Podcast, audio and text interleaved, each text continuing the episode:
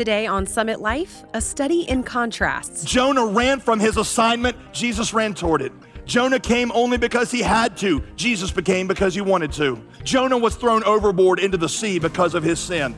Jesus was cast into the sea of God's wrath for our sin. Jonah was taken down into the depths of darkness for three days because of his disobedience. Jesus was taken into the darkness of death for three days for ours.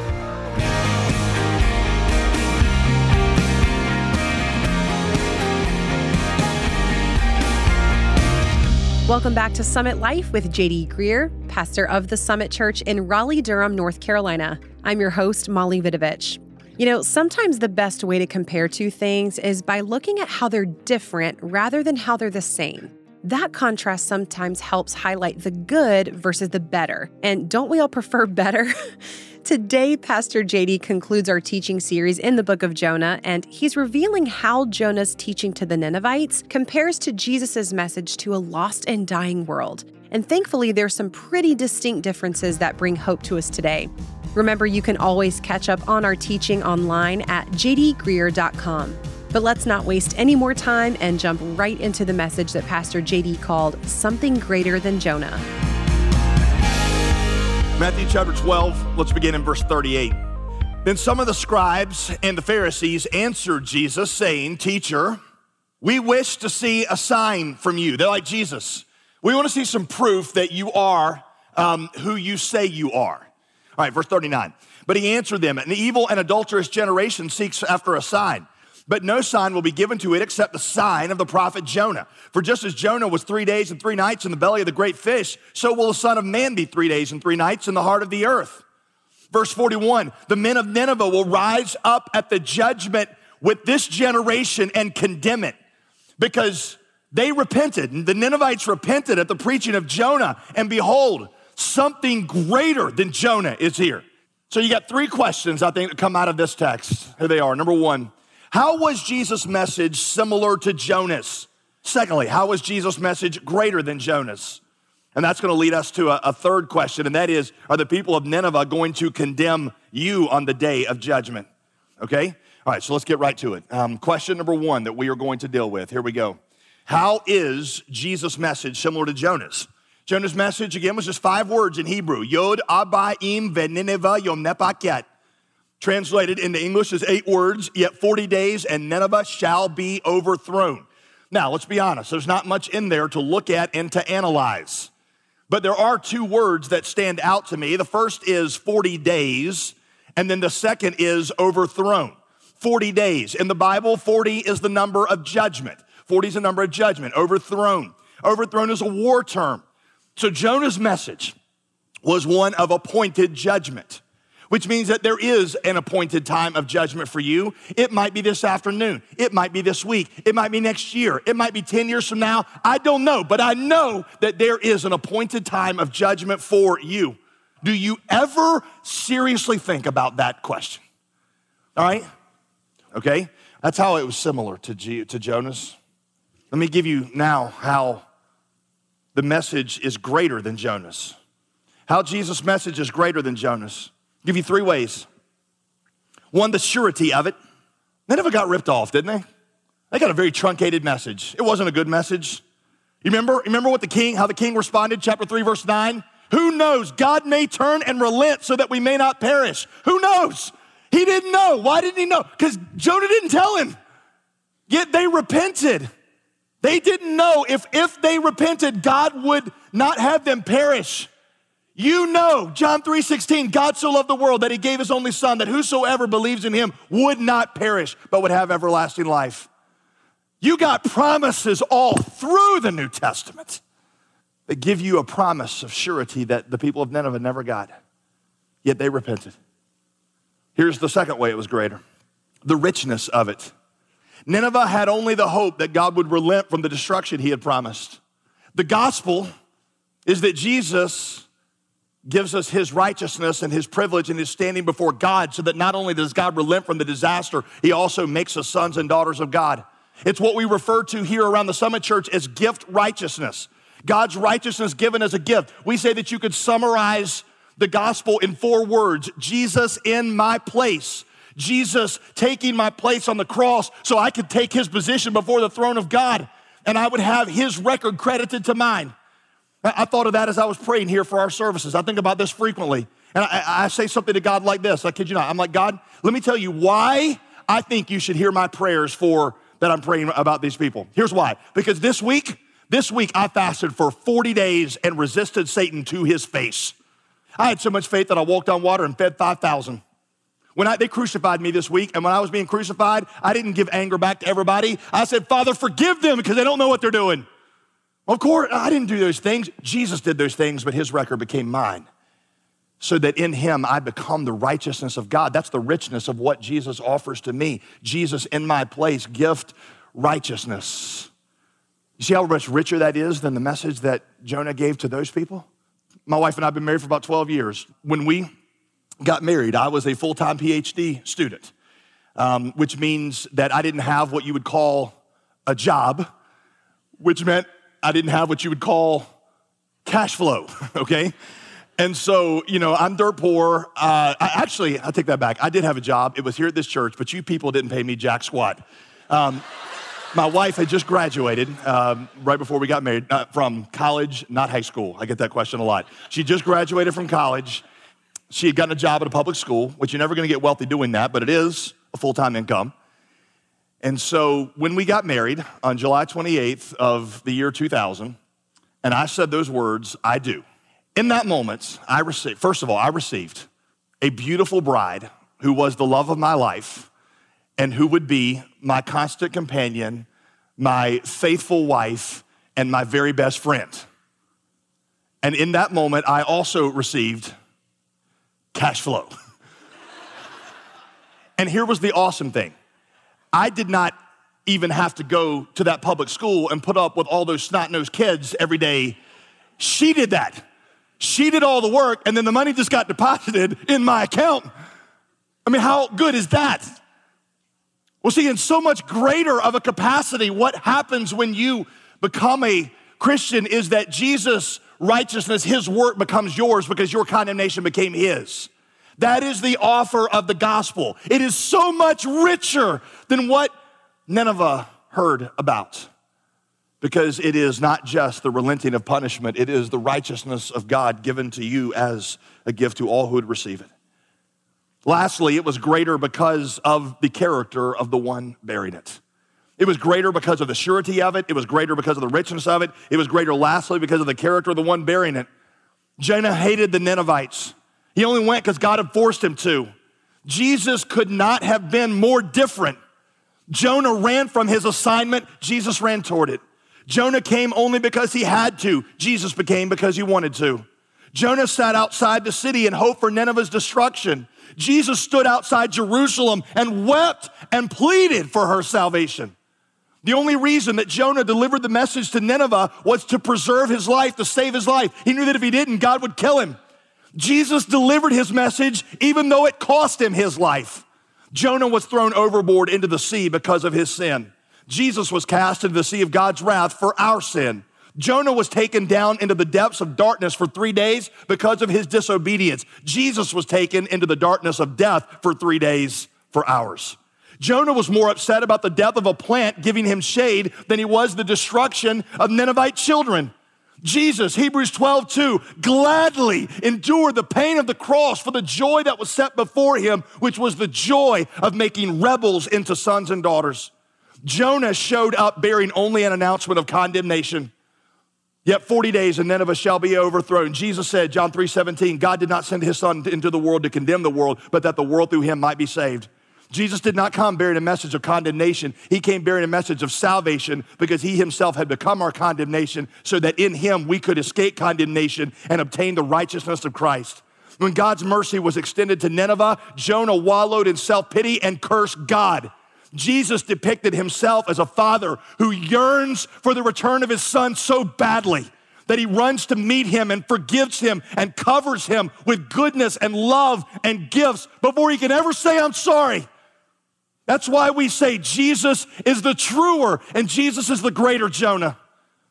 Matthew 12, 41, again, the men of Nineveh will rise up at the judgment with this generation and condemn it, for they repented at the preaching of Jonah. And behold, something greater than Jonah is here. Can you imagine this scene at the judgment day when the men of Nineveh rise up and say, This is all we had, and we repented? Yeah, this is what you had, and you did not repent. Will the men of Nineveh rise up in judgment against this generation? You have no excuse. No excuse. You say, Well, I need a sign from God. Again, for most of you, you don't. You know it's true. You just resist it. The problem is not that your head can't believe, it's that your heart doesn't want to believe. If there's anything that postmodern philosophy taught us, it is that the head is informed by the heart, not the heart by the head. And what I mean by that is the reason we choose not to believe certain things is because we don't want to believe them. The problem for most of you, now there are a handful of you that are genuinely confused. And again, I would tell you, my arms are open. This church is open for you to come and ask those questions. But I'd say for a large part of you, all those things, those questions you keep bringing up, they're nothing but a smokescreen. Because you don't want to believe these things and you don't need a sign. What you need is to repent. The reason that most of us won't come to God is because of pride and idolatry. Remember that verse I gave you as the core of the book of Jonah, Jonah 2 8? Those who cling to worthless idols forfeit the grace that could have been theirs. What keeps you from God is idolatry. Something you've convinced yourself is weightier and more important than God.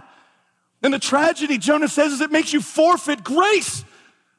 Forfeit means it's yours for the taking, you just never get it. You know, it's, like having a million dollars in the bank credited to your account, you just never show up to take it. And there are many of you that are going to forfeit your soul, not because you couldn't be good enough to earn salvation, but because you turned your back in idolatry on the gift that God had given, the grace, the way that He had paid it all. This is Summit Life with Pastor JD Greear. We'll return for the conclusion of our teaching series in just a moment, but I wanted to remind you to contact us right away for our latest featured resource. Since the beginning of the year, we've focused heavily on ways to create a solid start, a firm beginning to the year that applies to all areas of our faith. So, once again, we've put together a pack of 52 scripture memory verse cards for you. If you want to carry God's promises in your heart, this new resource makes it easy to memorize scripture. Take them with you, post them in everyday locations, give them to friends. Basically, make this discipline a regular part of your everyday life. What better way to equip yourself for the challenges and the uncertainties that a new year can bring by having the very Word of God at the front of your mind? Reserve your set right now with a generous gift to the ministry. Give us a call at 866 335 5220. That's 866 335 5220 or visit us online at jdgreear.com. Thanks for being with us today. Now let's get back to the final moments of our teaching series here on Summit Life once again, here's Pastor JD. One of the strangest Supreme Court cases I've ever heard about, read about, 1833, United States versus George Wilson. It was a man named George Wilson who had committed several crimes. He'd robbed a bank, he'd robbed a train, he'd robbed the postal service, and he was sentenced to life in prison. Andrew Jackson, the president at the time, extended him a full and complete pardon. And maybe it was because he'd had a genuine change of heart, maybe there was extenuating circumstances, we don't know but he extended him a full and complete pardon. But this is where the story gets interesting. George Wilson refused it. He said, I refuse to receive that pardon. We don't know why, didn't tell us why. I mean, maybe he you know, felt sorry for what he'd done and he didn't feel like he deserved to go free. You know, maybe he liked prison, I don't know, whatever. And the Supreme Court of the United States in 1833 made this statement that a pardon is not valid unless the one to whom it is issued receives it. Now, I have no idea if they were reflecting on the Bible in that moment or not, but that is exactly what the Bible tells you about God's offer of salvation. It is full, it is free, but it has to be received. And many of you forfeit the grace that could be yours in eternity. And the tragedy is you're going to die and you are going to suffer eternally for your sin, even though Jesus paid it all. In life, you are forfeiting a grace that could be yours. Because as I've explained to you, God created you for Himself. He created you so that only His love would be that missing piece. Some of you have spent your whole life searching for that piece, haven't you? It's what you first look for from your parents. It's why that relationship is still so painful to you because you were looking for a love from them that ultimately you were supposed to find in God. They were just supposed to be the training wheels to teach you about God. They didn't do it. They failed you, but but the love that you were looking for was not in them, it was in it was in Christ. Then you started to look for it from your friends, but your friends could never be good enough friends to you. They still can't be good enough friends to you. Then you look for it in romance and you thought if I could just find that person, then my soul would finally find that thing that had been looking for. It's not in romance. It's not in friends. It's not in career. It's not in your parents. It's in the love of God. You forfeit that because of idolatry. How many of you were still trying to invent a reason to live? The other day I was reading about people trying to invent a le- uh, make a legacy. I got to leave a legacy. I got to leave something for my kid. I got to leave a legacy. And I was just like, thank Jesus that he has, he has freed me from this need to leave a legacy. You wanna know why? Because just faithfulness to Jesus makes me a part of the greatest story ever told. I don't need you to remember me after I'm gone. Why? Because Jesus remembers me and I'm part of a story that's gonna last forever. So I'm freed from this silly kind of leave a legacy, find a purpose kind of thinking that most of us are, obsessed with throughout our lives because in Him I have a grace, I have a purpose that are mine because they were His and because they became mine in Him. Those who cling to worthless idols forfeit the grace that could be theirs. Now, some of you, I know, listen, I've done this long enough. Some of you, as I'm talking about this, this is what pops up in your mind right now. I wish this were true. At one point in my life, it could have been true, but I just can't believe this. It's not, I'm just too far gone. 10, 15 years ago, I might have been able to do it, but the decisions I've made are too disastrous. I've hurt too many people. I've gone down way too far down this road, and I am entirely too messed up. Listen to me. God loved Nineveh. Idolatrous, unspeakably cruel, barbaric Nineveh. That in itself ought to be a sign to you that He loves and reaches out to you. His grace stretches to you wherever you are. I know that in an audience this size and in a church our size, I'm talking to adulterers. I'm talking to people who have been in prison. I'm talking to people who should have been in prison. I am talking to people who have abused their children. I am talking to people who have committed fraud. I am talking to people who have done things that you would pray to God no one would ever find out about. And what I need to tell you is this listen, God's ability to clean things up is infinitely greater than your ability to mess things up. Yes, your sin was great. God's grace was greater. Yes, your corruption was devastating. God's grace is greater. That's why the symbol is so important. Sackcloth and ashes ought to be your symbol. You have torn your life. I take the ashes of your destruction and I raise them in new life. Romans 6 3. Romans 6 3. Those of us who are baptized, therefore, we are buried with him by baptism into death, that just like Christ was raised up from the dead by the glory of the Father, even so we also should walk in newness of life. So let me tell you how I want you to respond. There are many of you in this room that are just forfeiting the grace that could be yours. And my God, what a tragedy I remember hearing a story. I think I've shared this with you before. Let me tell you, but I think it just so perfectly captures what I'm trying to say to you right now. Right, here a story. It was a true story. I can't remember exactly where I read it. It might have been on the internet, which means it has to be true. And, uh, but it was a story of a doctor by the name of Leo Winters who lived in Chicago. He was a um, famous surgeon in Chicago who had this reputation of being able to save people who were on the verge of death. He, kind of a you know EMT type of doctor that he, he worked in the emergency room and just well, he gets a call at his house about 2.30 in the morning one morning, and, and uh, a nurse on the other line says, you've got to come in because there's a little girl that's here that's um, been in a terrible accident, and, and, and she's going to die. And you're the only doctor that is capable and able to save her life. And Dr. Winter said, okay, I'll, I'll be right in. He decided because of time to cut through a couple neighborhoods in downtown Chicago that he normally wouldn't drive through. He pulled up to a stop sign in one of these neighborhoods, and all of a sudden the door of his BMW was jerked open and a man reached in and grabbed him and drug him out of the car. Dr. Winters began to plead with this guy, began to say, Look, no, I mean, you, I, I, please just, I'm trying. He tried to explain he's on his way to the hospital. Guy wouldn't listen. He hopped in the car and took off. Dr. Winter's cell phone was in the car, so he couldn't make a call. He had to go find a payphone. Eventually found a payphone, got a hold of the hospital. They sent somebody to get him. He gets there an hour and a half after he'd received the first call. He walks in, the nurse greets him at the door, and the nurse looks at him and just shakes her head. And she says, She died about 25 minutes ago. She said, But you really ought to go talk to the girl's dad because he is in the chapel and he can't understand why you didn't come.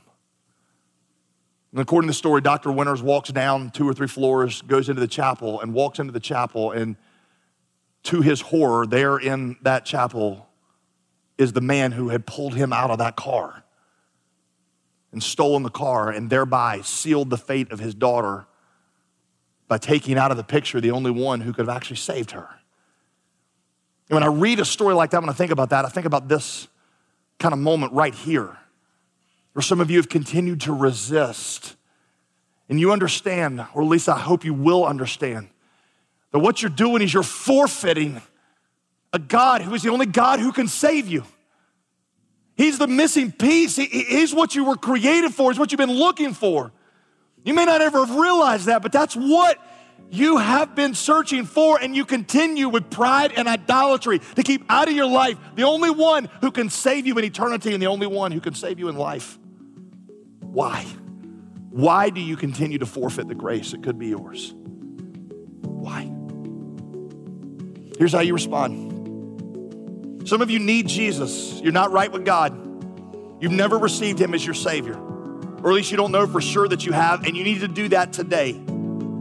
Or maybe you are wandering far from Jesus and you need to come back to Him. It is time to stop running. It's time. God brought you here to this moment at this time. You are beaten, you are bloodied, and you are bruised, and it is time to stop running.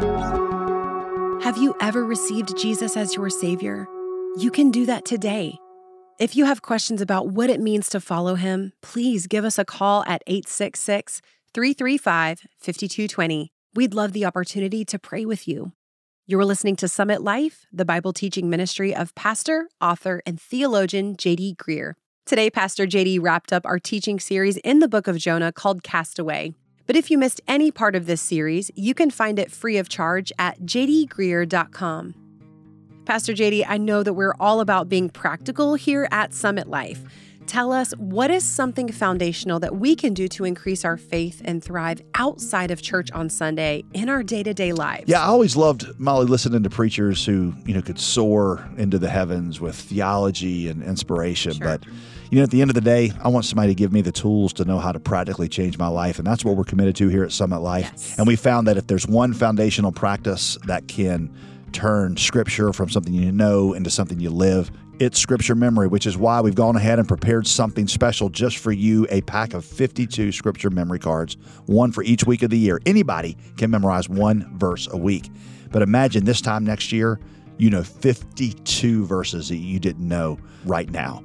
You're going to have a different year, and you're going to think differently. Um, we, we've we've conveniently sized them at you know two and a half by three and a half inches. They're perfect for sticking on the fridge or right in front of your tachometer, speedometer on your car. Uh, don't speed, but you know, put it right there that you can see it every time you look down. You can put it in your wallet if you carry one of those or your purse. Um, they, I think you'll find them very convenient. Reserve your set today at jdgreear.com and let's embark on this journey of faith together, armed with the transforming truth of Scripture. If you want to carry God's promises in your heart in a fresh way this new year, our new scripture memory cards make it easy and convenient to remember scripture. Commit God's word to your heart and mind and apply it to your life through prayer and actions. We have to keep putting scripture into our hearts so that when life cuts us, we bleed God's word. The Lord calls us to take a step of faith, and then another, and another. And the only way to walk in step with Him is to know Him. And the best way to know Him is through His Word. So commit to knowing Him deeper through this discipline of Scripture memorization. Be sure to ask for your set of the scripture memory cards when you give a financial gift of $35 or more. Call 866 335 5220. The number again is 866 335 5220 or go online and request your cards at jdgreear.com. I'm Molly Vidovich. So glad you were with us this week.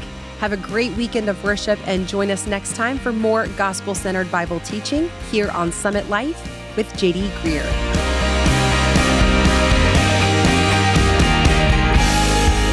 Today's program was produced and sponsored by JD Greear Ministries.